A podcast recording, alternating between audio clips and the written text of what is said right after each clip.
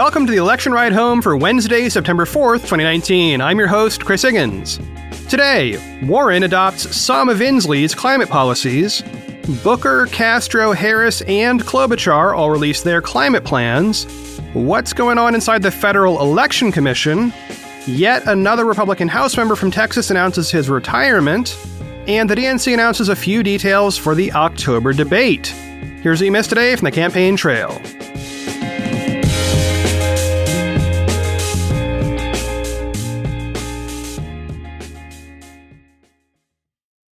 First up today, Senator Elizabeth Warren announced yesterday that she is adopting part of Washington Governor Jay Inslee's climate plan in her own climate plan. Now, longtime listeners will recognize this as one of my pet ideas the concept that if somebody else has a terrific policy, you could just say, yep, I'll do that one, and not go to all the trouble of writing up your own. Well, Warren has done that in part. In a post on Medium titled My Plan for 100% Clean Energy, Warren wrote, quote, as a presidential candidate, my friend Governor Jay Inslee challenged all Americans to confront the urgency of the climate crisis bearing down upon us. And Jay didn't merely sound the alarm or make vague promises. He provided bold, thoughtful, and detailed ideas for how to get us where we need to go, both by raising standards to address pollution and investing in the future of the American economy. While his presidential campaign may be over, his ideas should remain at the center of the agenda. One of the most important of these ideas is the urgent need to decarbonize key sectors of our economy. Today, I'm embracing that goal by committing to adopt and build on Governor Inslee's 10 year action plan to achieve 100% clean energy for America by decarbonizing our electricity, our vehicles, and our buildings. And I'm challenging every other candidate for president to do the same. End quote. Warren then goes on to make the point that she already has multiple plans that are part of her overall vision for tackling climate change. For instance, there's her Green Apollo plan, which would invest in research and development for clean energy technology. And then you've got the Green Manufacturing Plan, which suggests, in part, that government entities should buy American made green technology for its own use. And then, of course, various other plans she's proposed, like the Plan for Public Lands and the Green Marshall Plan, themselves include yet more pieces of this overall climate puzzle. The inclusion of this key part of the Inslee Plan is notable in part because it would have a visible effect on day to day life for Americans. It really is a big, visible change. For instance, this is the part of Inslee's plan that would essentially outlaw new gas stoves and ranges. So, you know, if you love cooking with gas, good luck with that if you're building a new house after 2030. The same is true for gas powered cars. Those are no longer made by 2030. Inslee's plan is extremely aggressive in pushing toward electric cars, electric utilities, electric appliances, and so forth. This is all based on the premise that electricity can be made in many ways, but fossil fuels, like the kind you would burn on your gas stove, generally have to be extracted and then burned. Inslee's plan would also shut down all coal burning power plants. So there's a lot more in Warren's latest article, and it attempts to stitch together all the pieces of all of her various proposals. So the inevitable question I always ask is what would this cost and how would the candidate pay for it? Well, adding the Inslee stuff, and this is just part of the Inslee plan, not the whole deal, would cost an additional $1 trillion over 10 years. Warren proposes to pay for that by, quote, reversing Trump's tax cuts for the wealthiest individuals and giant corporations. End quote. The rest of the funding for her climate plan is laid out in each of her other proposals.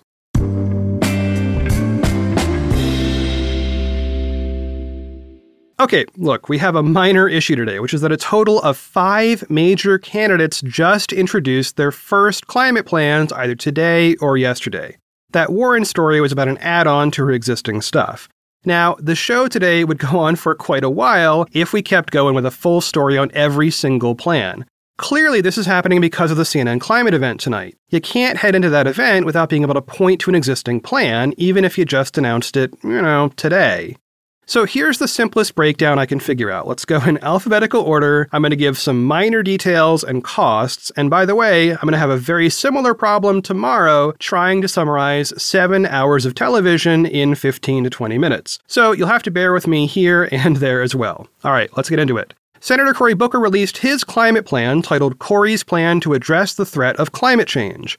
It would cost $3 trillion over 10 years, like some other plans, he would aim for total decarbonization of energy production by 2030 and a fully carbon neutral U.S. economy by 2045. His plan is notable in part because it focuses heavily on communities of color and low income communities. Mayor Pete Buttigieg released his climate plan titled Mobilizing America Rising to the Climate Challenge. It would cost between 1.5 and 2 trillion dollars over 10 years and resembles the Warren plan in many ways. It's also, frankly, the most detailed plan aside from Warren's that I saw released today, and it includes a lengthy white paper laying out the details.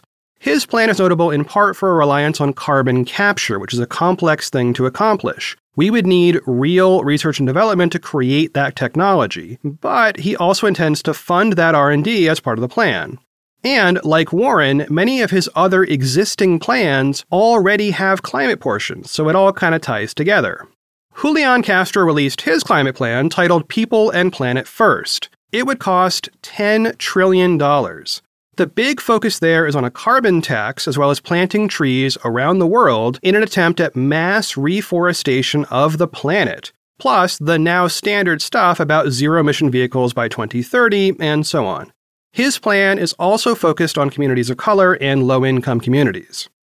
Senator Kamala Harris released her climate plan titled A Climate Plan for the People. It would cost $10 trillion over 10 years and again echoes some of the themes we've just talked about, focusing on communities of color and low income communities who are often most affected by climate change. She would emphasize clean drinking water, she would add federal regulations around fossil fuel companies, and move to zero emission vehicles, though her dates are slightly different than others, with a focus on new heavy vehicles being zero emission by 2030 and all vehicles by 2035. Those dates and some other plans are flipped around, but, you know, same general idea. And last up, Senator Amy Klobuchar released her climate plan titled Senator Klobuchar's Plan to Tackle the Climate Crisis. That one would cost $1 trillion over 10 years and relies on a carbon tax plus raising corporate taxes to pay for it. That plan closely resembles the original Obama climate plan from some years back. That emphasized efficiency standards for cars and broad limits on emissions from power plants. Yeah, there's a lot more in her plan, and honestly in all of these plans, but I'm trying to zip through these. There are many, many links in the show notes for more details.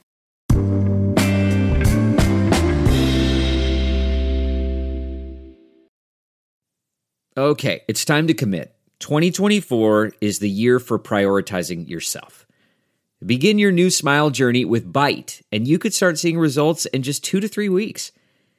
Just order your at home impression kit today for only $14.95 at Byte.com. Byte clear liners are doctor directed and delivered to your door. Treatment costs thousands less than braces, plus, they offer financing options, accept eligible insurance, and you could pay with your HSA, FSA.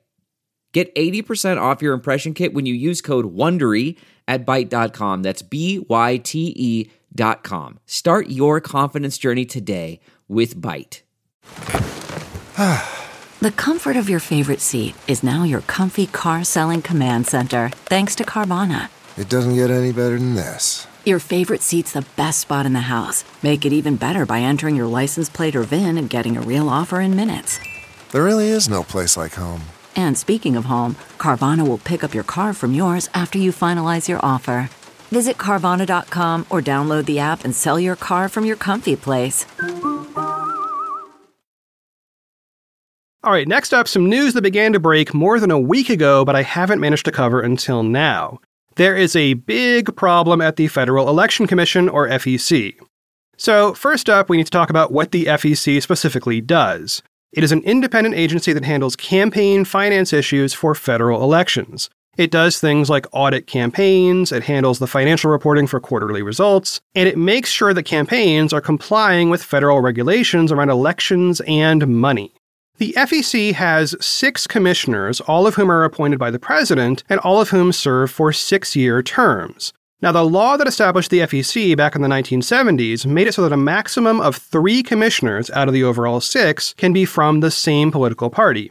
Oh, yeah, and one more crucial detail you need to know that at least four commissioners have to be present at a given meeting in order to have a quorum. Quorum is a term meaning you have enough people to hold a meeting in the first place and also to make any new decisions. Quorum is super important. Okay, so what is the big news? Well, the six member commission currently has three members. FEC Vice Chair Matt Peterson resigned on August 26th, and there were already two vacant seats, so now the FEC is down to just three members. That means it cannot meet. It cannot achieve a quorum, so it cannot do major parts of its actual job.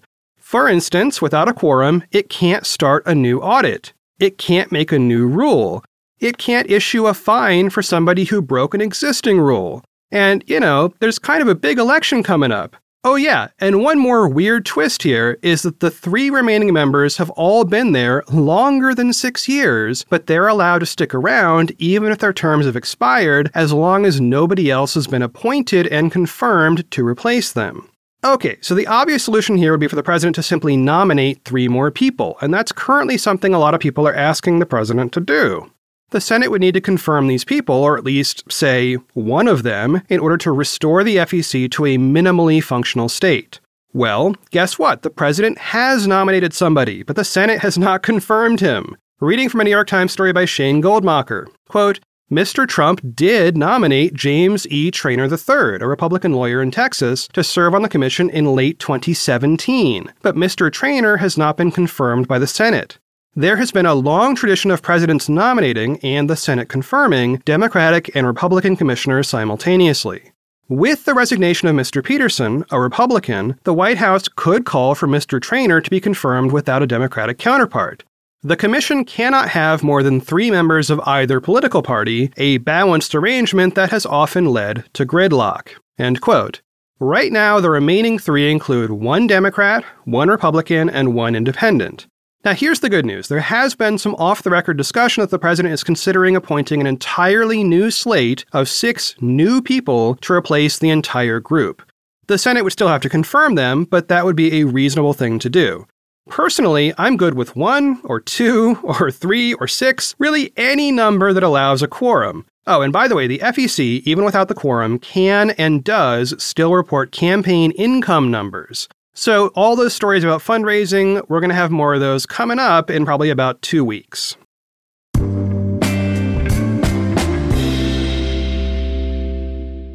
This morning, Representative Bill Flores announced he will not run again in 2020. That makes him the fifth Republican congressman from Texas to retire this year. That's kind of a lot, although these folks appear to be resigning for a mixture of reasons.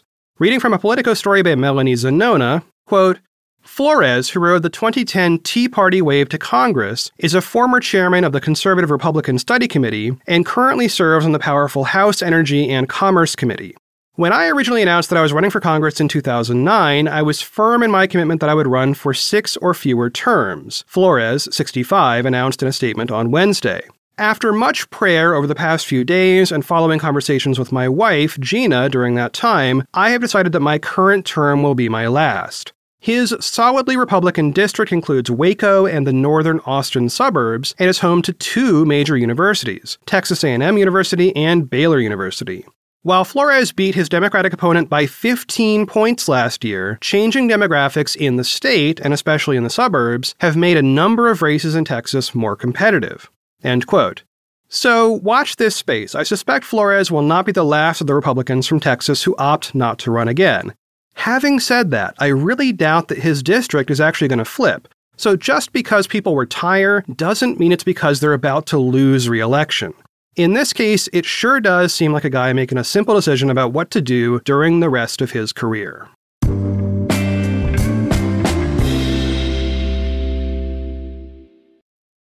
And last up today, the DNC has announced the first information we've yet heard about the October debate. Rejoice. And they actually released it on Saturday. Oops. Uh, so, yeah, I was asleep at the wheel all weekend in vacation mode, and I missed this yesterday, so you're not getting this hot news until today. On the bright side, the details are still pretty sketchy, so here's what we know. First up, all this info came in the form of a memo to campaigns, and Politico reporter Zach Montellaro got his hands on it. According to the memo, the debate will be held on October 15th and maybe 16th, which are a Tuesday and Wednesday. And just like the September debate, that second night will only happen if more than 10 candidates qualify. Okay, so quick note there. I do expect additional candidates to qualify beyond the field we'll see next week, but there is a slim possibility that one or more already qualified candidates could drop out. Now, I doubt it, but you know, it's possible. So either we will see the same 10 candidate setup, or we might end up with a two night split and a new dynamic we've never seen yet in this primary a debate with fewer than 10 people on stage at once. I would love to see that. Okay, so what else do we know? Well, the debate will be held in Ohio. Great, where in Ohio? No one knows, just Ohio in general. So cross your fingers, Ohioans, and hope that it's someplace close and you can grab a ticket. It's also unclear which media partner will air the debates on TV, but I suppose we'll find that out at some point soon, I hope. The most important thing we learned was the timing for polls to qualify for that October debate. As we've discussed in the show, candidates have until two weeks prior to the debate itself to pick up four polls in which they reach 2% or greater support. Now, they also need to reach the donor threshold, but that has not been a problem for most candidates who have any qualifying polls. Right now, Steyer has three polls, Gabbard has two polls, and Williamson has one poll. They will have until precisely 11:59 p.m. Eastern Time on October 1st to pick up their remaining polling results. That's actually not too bad. That gives them a full month between the late August deadline for polls for the September debate and this new deadline for the October debate. Now, we don't have any new qualifying polls yet, but you better believe those will make news when we do. Well, that is it for one more episode of the Election Ride Home. I have been your host, Chris Higgins. You can always find me on Twitter at Chris Higgins. All right, an update on my recent eight legged visitor. I'm pretty sure I have solved the problem. Pretty sure. So, after the show yesterday, I was still sitting at my desk doing some work, and suddenly this little tiny spider came zipping out from the direction of the computer. Now, I can't say for sure if this is the same spider or a different one. That second option has me worried because then I start asking, hey, how many of these are there? But anyway, here comes this little teeny tiny friend. Well, everyone, that spider has been smushed. I would have saved it and brought it outside or raised it as a mascot, but you know, instinct kicked in and my thirst for revenge was also in there somewhere, so I just kind of went for it.